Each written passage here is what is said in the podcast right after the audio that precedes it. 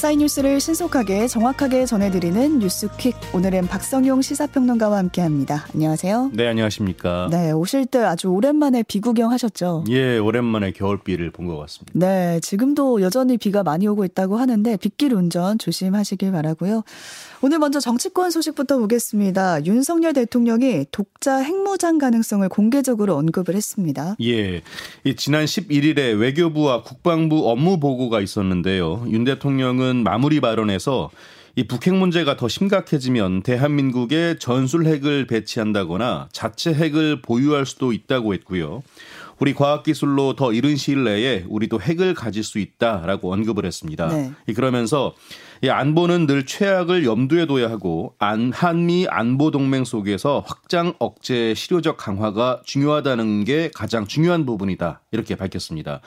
물론 북핵 문제가 더 심각해지면이라는 전제를 달았는데요. 음. 하지만 현직 대통령이 이 정치 외교적 파장일 수 있는 자체 핵 보유를 직접 언급한 경우는 이례적이라는 평가를 듭니다. 네, 그래서 많은 분 석이 나오고 있는데 이 발언 배경은 어떻게 나오고 있나요? 네, 일단 실제 핵 보유를 추진하기 있다기보다는 국제사회에 북핵 문제의 심각성을 환기시키고요. 더 큰 목표를 얻기 위한 포석이라는 분석이 많습니다.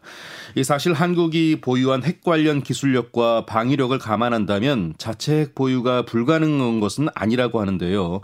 그래서 더 협상력이 있다는 뜻이지 실제 핵무장에 나설 수 있다는 의미는 아니라는 겁니다. 음.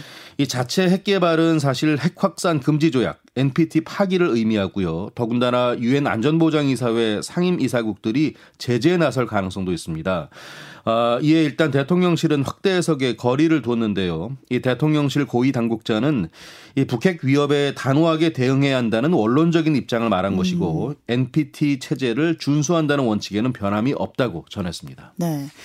더불어민주당 이재명 대표는 신년 기자회견을 가졌는데요. 여기서는 또 어떤 얘기가 나왔습니까? 네. 어, 이재명 대표는 먼저 검찰 조사에 대해서 국민의 한 사람으로서 매우 부당한 처사라고 지적했고요. 그럼에도 소환 요구에 당당하게 임했다면서 자신의 사법 리스크가 아닌 검찰 리스크라고 선을 그었습니다. 그러면서 지금은 검찰 그 자체가 권력이 되면서 수사 기소권을 그야말로 남용하는 이 수사를 하는 게 아니라 정치를 하는 상황이라고 지적했습니다. 이 대표는 또 정치 개혁과 관련해서는 이 대통령 4년 중임제와 결선 투표제, 국무총리 국회 추천제 등 이 개헌 관련 첫 입장을 냈고요. 이 폭력적 국정을 정상화해야 한다면서 윤석열 대통령에게 영수회담을 거듭 요구했습니다. 네. 이 대표 발언에 대해서 국민의힘 반응도 나왔습니다. 네. 네 국민의힘은 처절한 방탄쇼라고 맞받아쳤는데요. 특히 개인 범죄 혐의가 소명되지 않은 상태에서 신년 기자회견이 아닌 당대표 사퇴회견을 하는 게 맞았다라고 직격했습니다. 음. 어, 영수회담 제안에 대한 반응도 있었는데요. 정진석 비상대책위원장은 대통령이 지금 범죄 피의자와 면담할 때는 아니라고 잘라 말했습니다. 음. 이런 가운데 대통령실이 이재명 대표의 4년 중임제 개헌 제안에 대해서 국회에서 논의할 사안이라면서 이런 입장 밝혔습니다. 네. 또 한 가지 지금 주목해 봐야 되는 게 어제 국회에서 일제 강제징용 해법 논의를 위한 공개 토론회가 있었거든요. 예. 네, 여기서 나온 얘기들이 오늘 대부분 신문, 신문의 일면을 차지했습니다. 예, 그렇습니다. 네. 외교부가 강제징용 피해자 배상 문제 해법을 마련하기 위한 마지막 여론 수렴 과정이었는데요. 이첫 발제자로 나선 서민정 외교부 아시아 태평양 국장이 이 정부 차원의 강제징용 해법을 처음으로 공식화했습니다. 음. 핵심은 일본 전범 기업 대신에 제 3자 그러니까 이 정부 산하의 강제동원 피해자 지원 재단이 피해자들에게 배상 판결금을 지급한다는 겁니다. 다만 정부가 반드시 피해자와 유가족들에게 직접 수령 의사를 묻고 충실하게 설명해서 동의를 구하는 과정은 거치게 하겠다라고 강조했습니다. 네, 그러니까 어쨌든 정부는 판결금을 지급하기 위한 차선책을 택한 건데 예. 피해자 입장에서는 일본 기업에게 받는 게 아니기 때문에 좀 쉽게 동의하기는 어려울 것 같아요. 예, 그렇습니다. 아, 그래서 당장 피해자 측은 이 본질을 호도하는 왜곡된 프레임이라면서 수용할 수 없다고 반발했는데요. 음. 이 해법안에 일본 기업의 배상 참여와 정부 사죄 등이 빠진 것을 둘러싸고 항의가 이어졌고요. 어, 일부 피해자들은 공개 토론에 불참을 하고 비상시국을 선언하기도 했습니다. 음, 네. 또 전문가들 사이에서는 현실적이다. 또는 너무 서두르는 것 아니냐라는 의견이 엇갈렸고요. 야당 의원 사이에서는 내부 의견 수렴 절차가 없었다는 비판의 목소리도 나왔습니다. 이른바 대위 변제 해법을 둘러싼 논란 계속될 전망입니다. 네, 이 사안은 쭉 지켜봐야겠습니다. 또 해외 도피 8개월 만에 태국에서 붙잡힌 김성태 전 쌍방울 그룹 회장 소식도 들어와 있는데 국내 송환 거부 소송을 포기했고요. 이르면 이번 주에 귀국한다고요. 네, 그렇습니다. 이 쌍방울 측이 공식 입장을 냈는데요. 김성태 전 회장이 자진 귀국하겠다는 뜻을 밝혔다고 전했습니다. 이 태국 정부의 송환 거부 소송도 제기해서 귀국을 최대한 미룰 거라는 전망이 나왔었는데 음. 이 체포 이틀 만에 돌연 마음을 바꾼 겁니다. 정말 돌연이에요. 예, 맞습니다. 네. 어, 현지 이민법 관련 재판에서 불법 체류 사실을 인정해서 벌금 3천 바트 그러니까 우리 돈으로 약 11만 원 정도를 내고요. 곧바로 국내에 들어와서 검찰 수사에 협조하기로 했습니다. 이르면 오늘 밤에 귀국행 비행편에 탈 예정이라고 하는데요. 음. 검찰은 김 전 회장이 도착하는 대로 신병을 확보해서 여러 의혹 조사할 방침입니다. 네. 이태원 참사 발생 직후에 수사기관이 유가족들에게 희생자 시신을 부검해보자 이렇게 제안한 사례가 최소 18건이 있었다 이렇게 파악이 됐습니다. 네, 그렇습니다. 아, 이태원 참사 유가족 협의회 측이 자체 조사 결과를 통해 밝힌 내용인데요. 이 광주지검의 경우 희생자 장례식장에 찾아와서 유가족에게 부검할 의향을 물었고요. 음. 이유를 묻자 SNS에 마약 이야기가 떠돌고 있다. 이 근거나 정황 같은 걸 확인하기 위해 한번 해보지 않겠느냐라고 했고 유가족은 이를 반대했습니다. 네. 이 밖에도 경찰이 마약에 연루돼 있을 수 있다면서 부검을 요청하거나 유가족에게 전화를 걸어서 부검 여부를 타진한 경우도 있었는데요. 이 부검을 제안받은 유족 가운데 일부는 이 사인이 명확한데 음. 부검하는 건 2차 가해라는 취지로 반발했다고 합니다.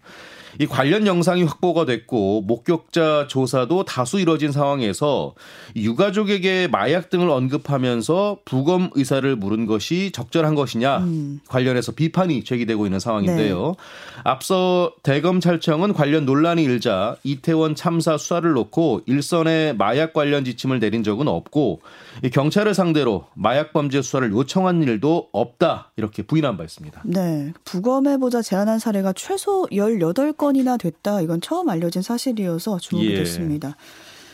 용산 대통령실 집무실을 이제 관저로 해석하고 경찰이 집회를 막아왔는데요. 법원이 위법이다 이렇게 판단했습니다. 네, 그렇습니다. 참여연대는 지난해 5월 국방부와 전쟁기념관 앞에서 기자회견과 집회를 열겠다고 신고했는데요. 하지만 경찰은 이를 금지했습니다. 예, 당시 경찰은 집회 및 시위에 관한 법률, 이 집시법을 근거로 해서요. 이 100m 이내 집회 금지 대상인 대통령 관저에 대통령 집무실도 포함된다면서 음. 집회를 금지한 겁니다. 그동안 경찰은 집시법을 만들 때 대통령실의 집무실과 거주지가 같았기 때문에 관저라고만 표현했을 뿐이라면서 이 집무실 근처도 집회 금지 대상으로 보장하라는 취지로 봐야 한다라고 주장을 했는데요. 예, 하지만 집회 측은 관저와 집무실은 완전히 다른 개념이라면서 맞섰습니다. 네. 이에 서울행정법원은 이 참여연대가 서울 용산경찰서장을 상대로 낸 소송에서 참여연대 손을 들어줬는데요. 이 집무실은 관저에 포함되지 않는다라고 판단했습니다. 네, 그럼 앞으로 집무실 근처에서 시위가 가능해지는 건지 한번 지켜봐야겠습니다. 네, 그렇습니다. 양진호 사건 많이들 기억하실 텐데 갑질 폭행으로 유명했잖아요. 예. 그렇죠. 근데 그 외에도 지금 웹하드를 통해서 음란물을 대량 유통하고 또 수백억 원에 달하는 수익을 거둔 혐의도 받고 있거든요. 관련해서 1심 선고 나왔습니다. 예, 지금 말씀하신 대로 양진호 전 회장에게 적용된 혐의가 여러 가지입니다. 음. 뭐 형법상 음란물 유포와 방조, 업무상 횡령 여러 가지인데 5년째 집은 지금 재판을 받아왔습니다. 네. 이 수원지방법원은 양 전 회장에게 징역 5년을 선고하고 30시간의 성폭력 치료와 7년 동안의 아동 청소년 시설 취업 제한을 명령했는데요. 재판부는 양 전 회장이 웹하드 사이트의 실질적인 경영자로서 회사 운영에 관여했다고 판단했고요. 그러면서 웹하드를 통해 회원들이 많은 양의 음란물을 죄책감 없이 공유하도록 했다고 지적했습니다. 음. 앞서 검찰은 양 전 회장이 웹하드 사이트를 통해서 무려 388만여 건이라는 음란물 유통을 방조하고 이를 통해 큰 수익을 얻었다면서 재판에 넘겼는데요. 이 공소장에 명시된 범죄 수익만 어, 지난 2015년부터 2019년 사이 350억 원에 이르고 있습니다. 네. 그런데 지금 1심 선고에서 5년형이 떨어져서 형량이 너무 적다 이런 비판 나오고 있습니다.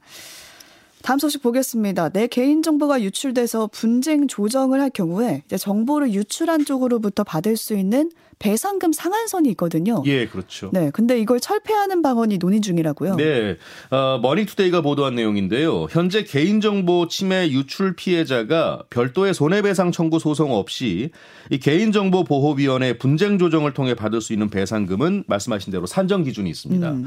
이 최대 100만 원이고요. 최대가 100만 원이요. 예, 최대가 100만 원입니다. 음. 어, 다만 그런데 피해자가 2차 피해 등을 입증하지 못하면 10만 원에서 30만 원의 손해배상금 지원금을 받는 것으로 알려졌습니다. 좀 적네요. 아, 적다고 판단이 되죠. 네. 자, 정부가 이런 배상금 상한선을 철폐한다는 것인데요. 어, 개인정보 특성상 한 번 유출이 되면 사실상 회수가 불가능하고 예. 보이스피싱 같은 범죄에 악용될 가능성을 배제할 수가 없는데요. 네. 어, 이 때문에 그동안 이 분쟁 조정을 통한 배상금이 실제 피해를 구제하기에는 턱없이 부족하다라는 음. 지적이 꾸준히 제기돼 왔습니다. 네. 성형수술 도중에 과다 출혈을 방치해서 환자 권대희 씨를 숨지게 한 혐의로 기소됐던 이 병원장에 있었는데요. 징역 3년형 확정이 됐습니다. 네. 이 병원장 장모 씨는 지난 2016년 9월 양악 수술 과정에서요. 이 과다 출혈이 발생한 권 씨를 다른 환자를 수술한다는 이유로 후속 조치를 제대로 하지 않아서 숨지게 한 혐의로 재판에 넘겨졌습니다. 앞서 2심 재판부는 수술방 4개를 만들어 순서대로 수술하는 등 이 의료진이 환자에게 전념할 수 없는 구조였음을 지적했고요. 의료진의 업무상 주의 의무 위반을 인정했습니다. 네. 또 마취 상태에 있던 환자의 출혈이 계속되던 상황에서 간호조무사가 단독으로 지혈한 것은 무면허 의료 행위다라고 판단했습니다. 이에 대법원은 병원장 장모 씨의 상고를 기각하고요. 징역 3년과 벌금 1천만 원을 선고한 원심을 확정했습니다. 네.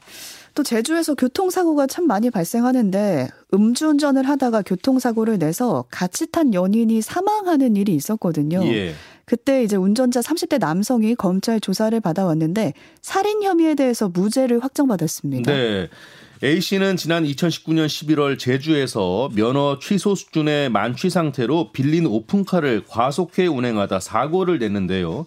이때 안전벨트를 매지 않은 채 조수석에 타고 있던 여자친구 B 씨를 사망에 이르게 한 혐의로 음. 재판에 넘겨졌습니다.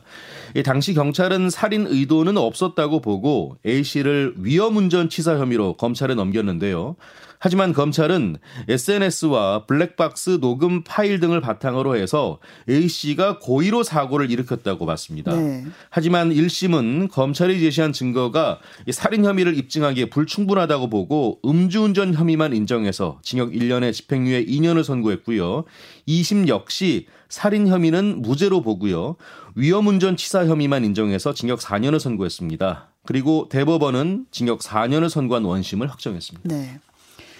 4살 딸을 폭행하는 등 오랫동안 가혹하게 학대해서 결국 숨지게 한 20대 여성이 구속 기소됐습니다. 네.